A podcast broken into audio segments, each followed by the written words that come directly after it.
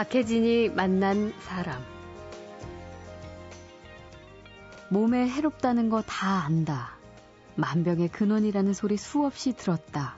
그래서 끊겠다는 결심도 숱하게 했다. 그런데 여전히 핀다. 담배지요. 알면서도 멈추지 못하는 이유는 그 해롭다는 생각이 좀 막연하기 때문일 텐데요. 흡연으로 목숨을 잃는 인구는 대략 어느 정도나 될까요? 그러니까 전 세계에서 약 500만 명이 매년 사망하는 거고요.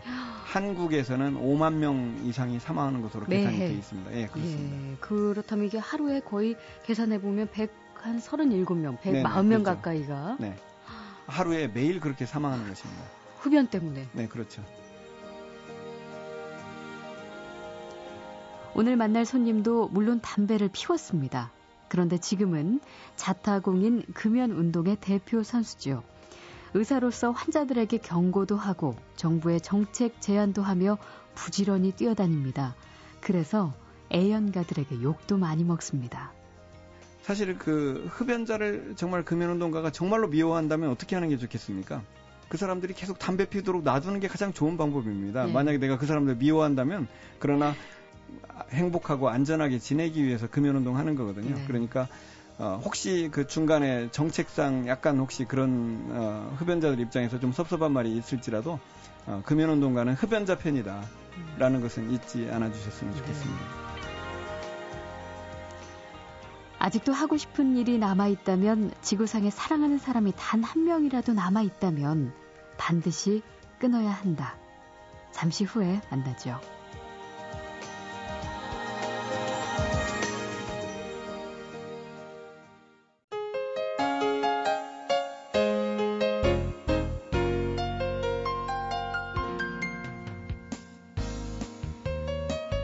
새해부터 담배를 끊겠다는 말은 정말 금연을 하겠다는 게 아니고요. 새해가 되기 직전까지는 마음 놓고 담배를 피겠다는 얘기일 뿐이다. 금연 선언을 달고 사는 사람들에게 흔히 이런 비판을 합니다. 실제로 새해부터 담배를 끊겠다는 사람들은 다시 설 지나면 끊겠다며 1월에도 담배를 피곤 하죠. 그렇지만 이제는 설도 지났으니 정말 결단을 내려야 할 때입니다. 박혜진이 만난 사람. 오늘은 우리나라에서 금연 운동을 가장 열심히 하며 금연 전도사, 금연 운동 대표 선수로 불리는 의사 선생님 한 분을 모시고요. 담배에 대한 얘기 해보겠습니다. 아, 원래 뭐 연초에는 금연이 늘 화제가 되기도 하지만 특별히 그 흡연으로 인한 피해를 보상하라며 폐암 환자들이 국가와 담배 인삼공사 즉 현 KTNG를 상대로 제기한 소송에 대해 오는 15일 항소심 판결이 예정돼 있기도 합니다. 어, 한국금연운동협의회 회장이자 국립암센터 금연클리닉 소장이신 서홍관 박사님 모셨습니다. 어서 오십시오. 네, 안녕하세요. 네, 반갑습니다. 네. 아, 일단 이제 제가 조금 전에 말씀드린 이 담배 소송 네. 얘기부터 좀 하고 가면요. 네. 폐암 환자들 입장에서는 또 충분히 이해도 되고 그렇지만 제3자 입장에서는 이런 생각도 드시기도 할 것 같아요. 이 담배가 나쁘다는 거 다 아는 상식인데 네. 누가 담배를 피우라고 강요한 적도 없잖아요. 네. 그런데 네. 정부와 담배 회사에게 이렇게 책임을 묻는다는 게 가능한 이야기인가? 외국에서도 이런 비슷한 사례가 많이 있죠.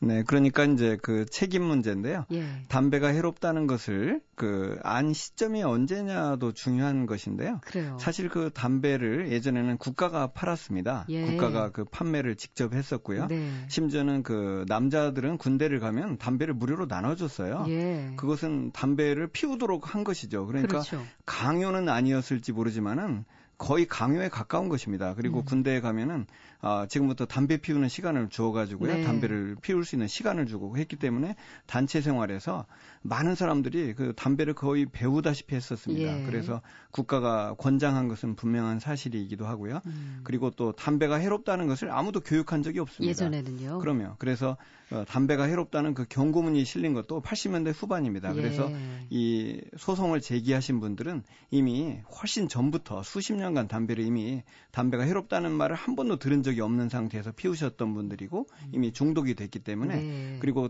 담배가 해롭다는 것을 처음으로 정부가 알려줬을 때는 이미 중독이 돼서 끊을 수가 없는 상황이었죠. 네. 그래서 어, 그런 책임을 물을 수 있는 것이죠. 아 그러면 외국에서는 사실 이런 비슷한 소송에서 소비자가 이긴 경우가 그래도 아, 있긴 하죠. 최근에는 그 미국에서는 그 많은 경우에 소송 승소를 계속하고 예. 있죠. 음. 담배라는 것은 담배가 폐암을 일으킨다는 것은 일반적으로 보면 거의 90% 정도가 담배 때문에 폐암이 발생하는 것이거든요. 네. 어, 담배를 피우는 사람이 90%가 폐암 걸리는 건 아닙니다. 네, 그건 또 네. 다른 얘기죠. 네, 또 다른 얘기죠. 그럼 어느 정도 확률로 보세요? 그러니까 보통? 담배를 피우는 사람하고 안 피우는 사람하고 예. 폐암에 걸릴 확률이 이제 많이 피는 사람은 더 많이 걸리지만 약 10배 정도 더 많이 걸리고요. 네. 그리고 그 폐암만 있는 게 아니고요. 음. 온갖 암에 걸리는 거고요. 암도 한 종류가 아니고 뭐 10개 정도 종류하고 관련이 있고 예. 또 혈관이 손상되는 거고요. 음. 그래서 혈관 중에서도 가장 중요한 혈관이 뇌혈관, 아. 심장혈관이고 예. 어, 또 폐가 또 망가지죠. 아. 그래서 어, 이게 무슨 사람들이 흔히들 폐암을 먼저 생각하지만 폐암뿐 아닙니다. 그래요? 온갖 종류의 암과 심장과 뇌혈관, 음. 어, 폐 질환, 뭐 그다음에 다리에 동맥이 망가져가지고 예. 다리를 자르는 그런 버거병이라는 병도 있고요. 뭐 아, 뭐 온갖 병의 원인이 되죠. 그래요. 이 담배가 진짜 만병의 근원이라고 하더니 우리가 알고 있는 폐암, 폐암, 폐질환 말고도 암, 뇌혈관, 심혈관 뭐 네. 아주 여러 가지가 있고 백혈병도 생깁니다. 백혈병까지. 네. 뭐 이것과 관련된 연구 결과는 굉장히 많지요. 뭐 아마 전 세계에서 담배에 관한 논문만큼 많이 쓰여진 논문이 없을 정도로 네. 그건 엄청난 논문들이 쓰여져 있습니다. 음, 그래요. 그 흡연과 관련해서 이제 사망한 사람이 지구상에 500만 명이라는 얘기가 있던데. 네, 그렇죠. 이것도 뭐 정확한 수치는 아닐 거 아니에요. 이거 좀 다 어떻게 통계를 낼 수가 없으니까. 네, 그런데 이제 그런데도, 이렇게 계산을 할 수 있습니다. 예. 말하자면 어, 아까 설명드린 대로 폐암 환자의 90%는 담배 때문에 생기잖아요. 네. 그러면은 폐암으로 사망한 사람의 90%를 담배라고 계산합니다. 예. 이런 식으로 계산하는 거예요. 음. 그 기여 위험도라는 게 있어요. 네. 그래서 예를 들자면 어, 백혈병도 어, 담배를 피, 흡연자들은 더 많이 생기거든요. 예. 그런데 그때는 어, 90%는 아니죠. 좀 적은 퍼센트거든요. 그러면 그 백혈병에 걸린 사람 몇 퍼센트는 그것으로 음. 발생하고 이렇게 해가지고 각 나라별로 다 더하면은 전 세계 계산이 나옵니다. 그러면 한국에서는 보통 어느 정도? 그러니까 전 세계에서 약 500만 명이 매년 사망하는 거고요. 한국에서는 5만 명 이상이 사망하는 것으로 계산이 되어 있습니다. 예, 그렇습니다. 예, 그렇다면 이게 하루에 거의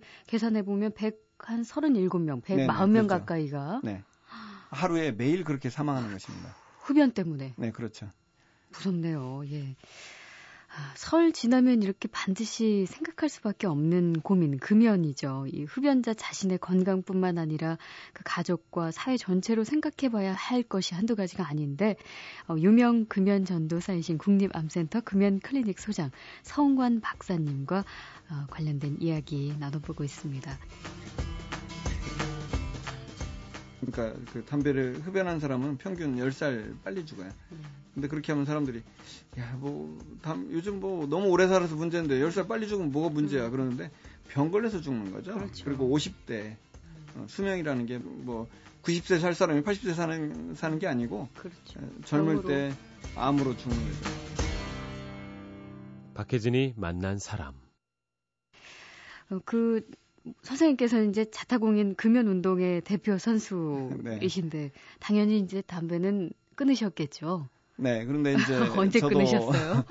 제가 대학에 들어갈 때는 1977년이었습니다만 네. 그 당시에는 그 성인 남성 흡연율이 80%일 때였어요. 예. 그래서 어, 저희 아버지도 담배를 피셨고 저희 형들도 다 피웠습니다. 네. 제가 이제 사남 일녀 중에 맨 아래인데 예. 어, 형들도 다 피웠고 제가 담배를 언제 어, 배우셨어요? 그러니까 고등학교 졸업하고 피, 웠죠 저는 예. 비교적 모범생이었기 때문에 늦으셨네요. 고등학교 때는 안 피우고 대학교 들어갔는데 대학생이 된다는 것은 그 당시에는 술을 마실 수 있고 네. 담배를 피울 수 있고 음. 여학생하고 미팅하더라도 누가 뭐라고 하지 않는 거. 네, 이게 네. 대학생 권리자 권리였어요. 예, 예. 그래서 저도 당연히 그렇게 생각했고 담배 피우고 술 마시고 다 했죠. 예. 그러, 그렇기 때문에 만약에 누가 안, 안 피운다 그러면 어 쟤는 왜 안 피우지 이렇게 음. 생각할 때였어요. 네. 그래서 저도 당연히 담배를 피웠었죠. 어, 그러고 나서 언제 아, 담배와 인연을 끊으신 건가요? 네, 그러니까 제가 담배를 끊게 된 것은 제가 이제 의대 졸업하고 레지던트를 할 때였는데요. 제가 담배에 관해서 그 공부를 해야 될 일이 생겼어요. 예. 그 담배를 반대하는 성명서를 쓸 일이 있었는데 네. 그때 담배에 대해서 제가 공부를 하게 됐어요. 왜냐하면 성명서를 쓰려고 하니까 그렇죠. 담배가 해롭다는 말을 좀 해야 되는데 의학적인 지식을 예. 좀 동원해야 되는데 공부를 막 하게 됐어요. 그래서 집중적으로 논문을 쭉 찾다 보니까 이 담배를 피우는 게 이게 완전히 자살 행위인 거예요. 네. 그리고 이게 정말 제정신으로 할 수 없는 일이라는 어. 것을 깨닫게 된 거예요. 그 전까지는 전혀 인지하지 못하시다가 그러니까 담배가 그 전에도 해롭다는 걸 몰랐던 건 아니죠. 네. 알, 알긴 알았지만 막연하죠. 자세하게 알진 못했죠. 근데 정말 제가 집중적으로 공부를 하면서 어, 음. 어, 정말 담배를 피우는 건 정말 있을 수 있는 일이 아니구나. 이건 예. 정말 어, 미친 짓이다는 생각이 들었어요. 그래서 예. 담배를 저는 끊었죠. 아, 그러면은 그 피신 기간이 한 10년, 10년 넘었죠, 그래도. 10여 예, 년 정도. 한 11년 정도 피웠고요. 어. 그래서 이제 처음에 제가 담배를 이제 끊었지만 제가 그때 이제 의사니까 말이죠. 예. 제 환자들을 그때 진료하고 있었기 때문에 음. 나만 끊어서 되는 건 아니잖아요. 그렇죠. 내 환자들이 지금 뭐 고혈압 환자, 당뇨 환자 이런 사람들인데 음. 이 사람들을 담배 피게 놔둘 수는 없잖아요. 음. 내가 담배 끊을 이유가 있다면 그 사람들한테도 제가 담배를 끊도록 권해야 되지 않습니까? 네. 그래서 그분들에게 담배 끊도록 권했죠. 예. 아 근데 이게 생각보다 반응이 예. 잘안 되는 거예요. 어, 어떤 사람은 담배 끊으라고 하더라도 아 그냥 피겠다는 식으로 예. 그러니까 저는 금연할 생각이 났지만 그 사람들은 담배 끊을 생각을 또 안 하시는 겁니다. 음. 그래서 아 이거 왜 그러지? 왜 분명히 끊을 이유가 있는데 예. 왜저 사람은 왜 담배 끊을 생각을 안 할까? 음. 그래서 어떻게 하면 그 사람들을 내가 설득할 수 있을까? 막 음. 그런 고민을 했죠. 무슨 음. 말을 하면 저 사람들이 충격을 받아서 네, 네. 담배를 끊을까? 그런 고민을 하게 됐고 또 어떤 사람은 끊으려고 합니다. 그런데 음. 잘 못 끊는 거예요. 예. 또 자꾸 실패를 하니까 나를 보기를 또 민망해하고 음. 만약 만나면 미안해가지고 그렇죠. 나중에 못 오게 되는 거예요. 말하자면 그런 예. 그런 상황까지 벌어져요. 그래서 어, 어떻게 하면 그 담배를 끊을 생각 없는 사람을 끊게 그런 동기를 만들 수 없을까? 또 끊고자 하는 사람을 어떻게 하면 이 사람이 잘 끊을까? 음. 그런 고민을 하다가 점점 이제 전문가가 된 거예요. 네. 그래서 금연 클리닉을 만들게 되고 미국에 연수 나갈 때도 어, 청소년 금연에 관해서 어, 연수를 나가서 그 주제로 논문을 쓰고 네. 어, 그렇게 하면서 이제 점점 그 금연 일을 하게 된 거고 예. 또제 진료실에 오는 흡연자만 중요한 게 아니잖아요. 음. 그래서 저는 이제 의사들이 어, 좀 더 그 병원에 병이 생겨서 오기 전에 먼저 담배를 끊도록 음. 어, 뭔가 그 질병의 심각성을 알려주지 않느냐 생각을 네. 했어요. 예. 그래서 그 당시에 그 한국 금연운동협의회를 만들어서 이끄시던 그 김일순 회장님 어, 그분한테 연락을 드렸죠. 네. 그래서 어, 의사로서 정말 금연운동을 해야 된다고 저도 생각해서 어, 회장님을 돕고 싶습니다. 음. 이렇게 연락을 드렸더니 아, 반갑다고 같이 예. 일을 하자고 그래서 그렇게 해서 이제 금연운동 협의회에 발을 그, 들여놓고 어, 10여 년이 지나서 이제 예. 작년에 이제 회장이 됐죠. 예. 많은 성과가 있었다고 보세요. 굉장히 어쨌든 적극적으로 이 금연 운동에 앞장서신 건데 지금 얘기를 들어보면. 네, 그러니까 뭐 그 1988년에 한국 금연운동 협의회가 만들어졌을 당시에는 예. 그 담배가 해롭다는 인식은 굉장히 약했어요. 음. 아까 제가 설명드린 것처럼 담배는 그냥 성인이 되면 그래 피는 것이다 이렇게 생각할 정도로 음. 돼 있었고 특히 간접흡연에 대한 인식은 거의 없다시피 했습니다. 예. 그런데 그 22년 동안의 성과를 통해서 이제는 담배가 해롭다는 건 누구나 아는 것이 됐고 음. 간접흡연에 대해서도 이제 많은 사람들이 정말 인식을 하고 있고 어, 예전에는 옆 사람 옆에서 누군가 담배 피면 어, 말을 못했어요. 네. 근데 지금은 사람들이 다 어떤 표시를 하죠. 음. 직간접적으로 뭔가 막 이렇게 손사래를 친다든지 예. 하면서 불쾌감을 예. 표시를 할 수 있게 된 거. 음. 이게 이제 그동안의 큰 성과라고 할 수 있겠습니다. 예. 그 담배에 관해서 참 흥미로운 얘기들이 많은데요. 네. 말씀하신 대로 불과 몇십 년 전까지만 해도 담배가 해로운 줄 모르고 네네. 네. 오히려 약처럼 쓰는 일도 있었다면서요. 그러니까 그 흡연을 처음 시작한 사람들은 그 아메리카의 원주민들이었습니다. 예. 그 사람들이 이제 담배를 피우는데 어, 콜럼부스가 갔다가 그 담배를 유럽으로 이제 도입을 한 거예요. 네. 근데 처음에는 이 사람들이 이 담배를 야만인들의 풍습이라고 생각해서 음. 할 생각이 별로 없었습니다. 그런데 유럽에서 몇 사람들이 이 담배가 아주 약용으로 유용하다는 것을 자꾸 발표를 하게 됐어요. 네. 막 의사가 논문도 써서 발표하고 심지어 외교관도 발표를 하고 예. 그래가지고 어, 서양에서 이게 널리 보급되는데 아주 결정적인 것이 이게 약용으로 쓰인 것입니다. 어디에 좋다는 거예요? 그러니까 뭐 온갖 종류의 약을 그 이걸 다 썼습니다. 심지어는 우리나라에서도 조선시대에 이게 들어왔는데요. 예. 임진왜란 시기에 그 들어오게 됐는데 어, 구충제로도 많이 썼죠. 구충제요? 네, 그렇죠. 그리고 어, 그래서 말하자면 배가 아프다든지 하면 그 당시 사실 그 회충이나 이런 예. 것들이 뭐 아마 유병률을 계산한다면 거의 뭐 90% 음. 이상 걸려 있었을 거예요. 예. 그래서 횃배를 앓거나 그러면은 어, 이 담배를 피게 했죠. 그래서 그 4, 5세 어린이들도 막 이걸 피우고 그랬었죠. 아, 그러다가 이제 실제로 예, 그 효과는 아, 확실치는 않습니다. 아, 뭐 담배가 그래요? 워낙 독하니까 회충도 싫어할 수 있겠죠. 네. 너무 독해서. 네, 그렇죠. 참 그래요. 그 만병통치약처럼 쓰던 그런 시절이 있었는데 우리나라의 현재 흡연 인구가 대략 몇 명 정도 되는 걸로 추산되죠? 지금 그 흡연율을 엄격하게 계산한다면 약 800만 명으로 계산되는데요. 예. 그 여성들이라든지 청소년들이 계산이 잘 안 되고 있고 네, 네. 그래서 그걸 다 감안한다면 약 천만에 가까울 거라고 계산이 되고 있습니다. 예. 우리나라 국민은 5천만이고요. 그래서 천만의 흡연자가 있고 4천만 명이 간접 흡연으로 피해를 보고 있다 이렇게 말할 수 있습니다. 다섯 명 중에 한 명이네요. 네, 그렇습니다. 쉽게 말해서. 네. 참, 그 요즘은 조금 많이 줄고 있는 추세라고는 하던데 어때요? 그러니까 그 성인 남성은 최근까지 그 성인 남성 흡연율이 80%에서 40%대까지 떨어졌고요. 네. 그러나 최근 몇 년 동안 더 이상 떨어지지 않고 있다는 게 문제고요. 음. 어, 지금 주춤주춤 하고 있어요. 그리고 네. 여성과 청소년 흡연이 문제인데 어떻게 접근해야 될지에 대한 문제 같은 것들도 우리가 아직 경험이 충분하지 않다는 게 문제입니다. 음, 그 부분에 대해서 고민을 좀 많이 하시겠네요. 네. 예. 담배가 몸에 해롭다고 하니까 이제 뭐 흡연자들도 걱정이 돼서 이제는 약한 담배를 찾으시는 분들이 네. 또 많이 계십니다.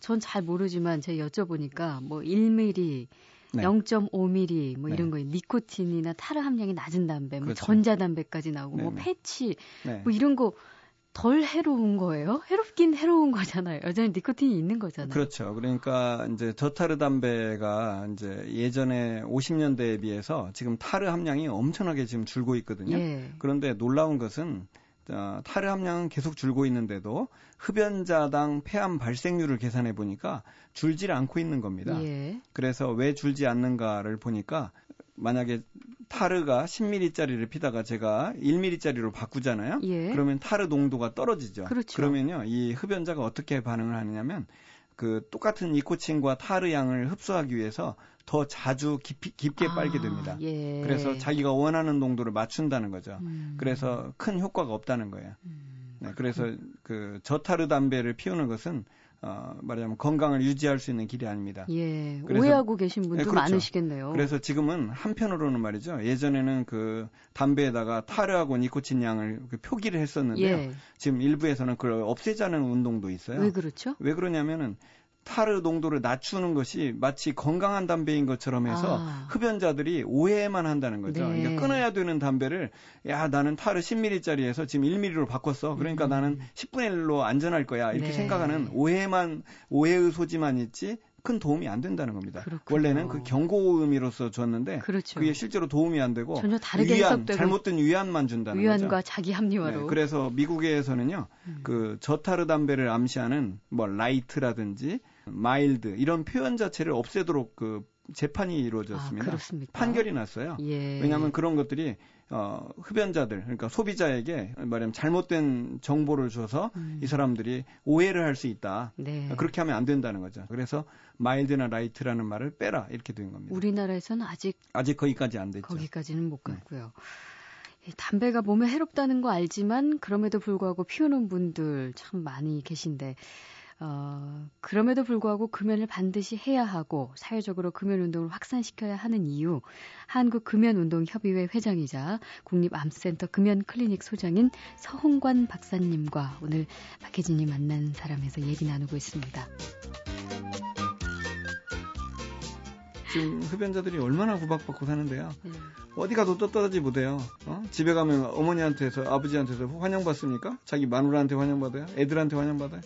절대 환영 못 받아요. 담배 피는 것 때문에 환영 받을 때는 KTNG 정문 앞밖에 없어요. 재밌네요. 박혜진이 만난 사람. 아, 그러면은 관건은 정말 말씀하신 대로 어떻게 하면 담배를 끊게 할 것인가인데요. 네. 어른들보다 청소년 흡연부터 좀 얘기를 해보면 네. 흡연과 공부와의 상관관계 뭐 이것도 많이 연구를 하셨을 것 같아요. 어떤가요? 예, 그러니까 사실 그 부분은 제가 참 그 말하기가 좀 어렵습니다. 예. 왜냐면은 그 청소년 우리나라 청소년들은요. 사실 그 부모님이나 선생님이나 다 마찬가지로 요구하는 게 단 하나예요. 공부 열심히 해라 그거거든요. 그렇죠. 그러니까 공부를 잘 못하는 공부에 소질이 없는 학생들은 학교에서 희망을 갖지를 못합니다. 음. 학교에 가서 좋은 소리 들을 게 하나도 없어요. 예. 그래서 걔네들이 결국은 학교에서 재미를 못 느껴서 학, 자꾸 학교 밖으로 음. 또 집에 가도 좋은 소리 못 듣거든요. 예. 그러면 집 밖으로 돌고요. 그러니까 학교에서도 밖으로 돌고 집에서도 밖으로 돌고 그래서 자기들이 그 어울려 다니면서 배우는 게 담배라든지 술이라든지 음. 또는 뭐 PC방에 가서 게임하고 뭐 이러면서 그 지내는 거거든요. 예. 그러니까 당연히 성적이 안 좋은 애들 흡연율이 높을 수밖에 없습니다. 음. 네, 그런 상황인데 문제는 청소년이 한 번 담배를 피기 시작하면 그 학생이 청소년 시기에 담배를 끊는 것은 정말 너무나 어렵다는 거죠. 그래요. 거의 불가능에 가까울 정도로 어렵습니다. 예. 왜냐하면은 이 청소년들은 자기 같이 흡연을 하는 친구들이 있거든요. 음. 그래서 이 친구들하고 헤어지지 않는 이상은 담배를 계속 피우게 된다는 아, 거예요. 그 유대감과 동질감, 그 관계의 그렇습니다. 유지를 그렇습니다. 위해서. 음. 그래서 처음 청소년 흡연 문제는 정말로 처음에 시작하지 않는 것 말고는 뾰족한 방법이 없다는 거죠. 그러면 그 시작하지 않게 하려면 그런 상황에 노출되지 않아야 되는 거 말고도 있을까요? 그러니까 이제 보면은요, 그 아주 어릴 때부터 예. 유치원 다닐 때부터 담배가 해롭다는 것을 일찍부터 계속 알려줘야 돼요. 그걸. 그걸 반복적으로 알려줘야 됩니다. 그러면은 이게 일종의 예방 접종 맞는 거나 같은 효과가 네, 생겨서 네. 청소년 시기에 대해서 누가 친구들이 담배를 권하더라도 아, 난 담배 싫어. 이렇게 거절할 수 있는 그러니까 음. 일종의 면역력을 높여 주는 거나 마찬가지입니다. 네, 그래서 네. 그 담배가 얼마나 해로운지, 해로운지 담배라는 게 위험성과. 정말 끔찍하다는 것을 예. 어릴 때부터 알, 알게 해 주는 거죠. 어, 그게 가장 그런 효과적이에요. 효과가 많이 나타나요. 네, 어릴 그렇습니다. 때 교육을 받았던 학생 그러니까 뭐 이제 제가 아는 어떤 아이는 그 중학교 때 폭력 조직에 가입을 했는데 어, 온갖 나쁜 일을 같이 했죠. 그래서 심지어는 막 부모 돈도 막 계속 훔쳐오고 온갖 짓을 다 했어요. 예. 그런데 걔가 자기 어머니가 의사였어요. 예. 그래서 어머니로부터 어릴 때부터 담배가 해롭다는 얘기를 계속 막 들은 거예요. 네. 그러니까 얘가 다른 온갖 나쁜 일은 다 하면서도 어, 담배만은 나는 이건 절대 안 한다고 해가지고 끝까지 거부를 했, 다는 겁니다. 음, 예. 그 박사님께서는 진짜 그래서 청소년 흡연을 정신적인 가출이라고 아까 이제 네네. 어떤 말씀 속에 어쩌면 네네. 이 비유가 좀 적절하다는 그런 생각도 들기도 하는데 그 어딜 보니까 금연하려는 사람에게 금연하는 사람에게 담배 연기를 맡게 되는 순간은 첫사랑 때 뛰는 심박수와 비슷하다는 얘기를 써놓으셨던데 그만큼 그렇게 그 중독성이 강해서 네네. 유혹을 쉽게 느낀다는 네. 걸 텐데요. 지금 방송을 듣고 계신 분들 중에도 어쩌면 굉장히 괴로워하시는 분들 계실 것 같습니다. 그렇다면 이제 어른들은 어떨까요? 어른들 금연 유도하려고 가장 많이 논의가 되는 게 담배 가격 인상 문제인데 네네. 박사님께서도 이걸 강하게 주장하고 계신 걸로 알고 있습니다. 근데 이제 첫 번째로 담배 가격을 인상하면 흡연율이 분명히 떨어지느냐. 네. 어떤가요? 그 해외 사례나 뭐 연구 결과 같은 게 있을 것 같아요. 그러니까 금연을 유도하는 가장 강력한 정책 중의 하나가 담배값 인상이라는 건 맞습니다. 예. 전 세계 어디에서나 담배값을 인상하면 흡연율이 떨어지는 것은 다 입증이 됐어요. 예, 그래서 예. 그 효과에 대해서는 사실 논란할 게 없고요. 다만 어떤 사람들은 그 2004년 12월에 500원 인상했을 때도 결국은 거꾸로 돌아가지 않느냐 이런 네. 식으로 말을 하는데 예. 어, 실제로 2004년 12월에 담배가격 500원 인상한 뒤에 지금까지 담배값이 동결됐거든요. 네. 만약에 6년 동안 동결되면은요. 그것은 담배 가격이 떨어진 거나 똑같습니다. 네. 왜냐하면 물가는 계속 인상이 되는데 그렇겠네요. 담배 가격은 동결이 돼 있기 때문에 지금 현재는 담배 가격은 점점 떨어지고 있는 거나 마찬가지예요. 음. 그래서 흡연율이 그 금연 효과가 없어지는 겁니다. 예. 그러니까 지속적으로 계속 담배 가격을 계속 올렸어야 됐어요. 음. 그러면은 분명히 금연 효과가 뚜렷하게 있었을 겁니다. 그러니까 예. 효과는 도리어 논란할 게 없을 정도고요. 음. 다만 이제 그 세수 목적으로 정부가 걷는 게 아니냐 이런 의심을 받고 있는데 음. 뭐 그런 목적으로 할 수도 있습니다. 정부가 예. 그렇긴 한데 그래서 그런 의심을 덜 받으려면 어, 그 새로운 세수로 걷어진 돈을 예. 어, 금연에 써야 된다는 거죠. 그렇죠. 그래서 청소년 금연 운동이라든지 아까 말씀드린 유치원부터 어, 금연 교육을 계속하는 것을 확충한다든지 음. 또이 흡연자들이 그 담배를 끊고자 할 때 그걸 돕는 프로그램들을 확대를 해야 됩니다. 예. 현재 그 모든 보건소에 금연 클리닉이 있는데 음. 거기에도 약물을 좀 제한적으로 사용하고 있는데 그 약을 확대를 해야 돼요. 예. 그래서 어, 금연을 하고자 할 때 그 약물을 싸게 공급해야 됩니다. 음. 현재는 그런 그 금연 약물들이 있는데 효과적인 금연약이 있는데 이런 것들이 다 보험 처리도 안 해줍니다. 음, 어, 그래서 그렇습니까? 이것을 다 보험 급여를 해주는 예. 그런 프로그램을 확대를 해야 된다는 거죠. 어, 예. 얼마까지 해야 한다고 보세요? 담배값 인상? 네, 담배 가격 인상의 액수는 예. 어, 이제 그것은 국민이 서로 합의를 해야 됩니다만은 아, 대개는 대폭 인상을 해야 된다는 거고요. 음. 우리가 만약에 선진국 수준으로 담배 가격을 올린다면 현재 선진국은 이미 담배 가격이 만 원이 넘어가고 있는 데들이 있습니다. 예. 그런데 어, 그럴 경우라도 그 구매력을 기준으로 해야 됩니다. 약 5년 전에 그 논문은 약 6,500원 선이 적정하다 이런 음. 논문이 있었는데 네. 아마 지금은 거의 8,000원 선이 아닌가 생각이 됩니다. 그건 아. 짐작이고요. 담배 가격을 정부가 인상을 하려면은 어, 어쨌든 다시 한번 연구를 해야 됩니다. 혹시 흡연자들로부터 공격을 받으시지는 않으셨나요? 사실은 제가 예. 금연운동 하면서 담배 가격 인상에 대해서 말을 할 때마다 예. 아주 엄청난 공격들을 하게 됩니다. 이제 흡연자 입장에서는 아, 이게 만약 이게 정부가 세수 올리는데 어, 저 사람들이 그 금연운동 하는 한다고 나서 가지고 결국 내 호주머니를 노리는 게 아닌가 네, 해가지고 네. 아주 뭐 원색적인 비난을 음. 하게 됩니다. 그러나 솔직히 그 금연운동가라는 게 결국 흡연자들이 담배를 끊도록 원하는 것인데 사실 그 흡연자를 정말 금연운동가가 정말로 미워한다면 어떻게 하는 게 좋겠습니까? 그 사람들이 계속 담배 피도록 놔두는 게 가장 좋은 방법입니다. 네. 만약에 내가 그 사람들 미워한다면 담배 계속 피도록 말이죠. 담배가 해롭단 말 절대로 안 하고 거죠. 어 담배 해롭단 말 쉬쉬 이렇게 하고 하는 게 좋겠죠. 그러나 그 사람들이 병에 안 걸리고 건강하게 살고 예. 그 사람들의 가족이 행복하고 안전하게 지내기 위해서 금연운동 하는 거거든요. 네. 그러니까 어, 혹시 그 중간에 정책상 약간 혹시 그런 어, 흡연자들 입장에서 좀 섭섭한 말이 있을지라도 어, 금연운동가는 흡연자 편이다. 라는 것은 잊지 않아 주셨으면 좋겠습니다. 네, 원칙적으로는 네, 본질적으로는 흡연자 편이시다고요. 아, 네. 그렇습니다. 오늘 뭐 담배 금연 관련해서 뭐 여러 가지 이야기들을 나눠봤는데요. 어, 국립암센터 금연클리닉 소장인 서홍관 박사님이셨습니다. 어, 금연을 해야 하는 진짜 이유 마지막에 또 정확히 짚어주셨습니다. 오늘 감사드립니다. 네, 감사합니다. 예.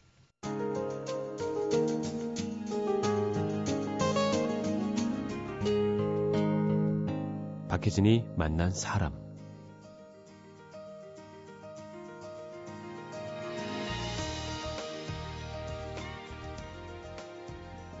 끊으려고 참는 스트레스가 더 네, 나를 괴롭히니까 차라리 핀다라는 사람도 있잖아요. 네, 그렇죠. 그건 이제 잘못된 핑계. 생각이죠.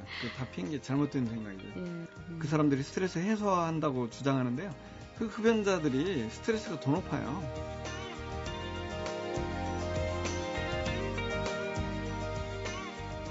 박혜진이 만난 사람. 오늘 순서는 여기서 모두 마치겠습니다. 저는 내일 다시 뵙겠습니다.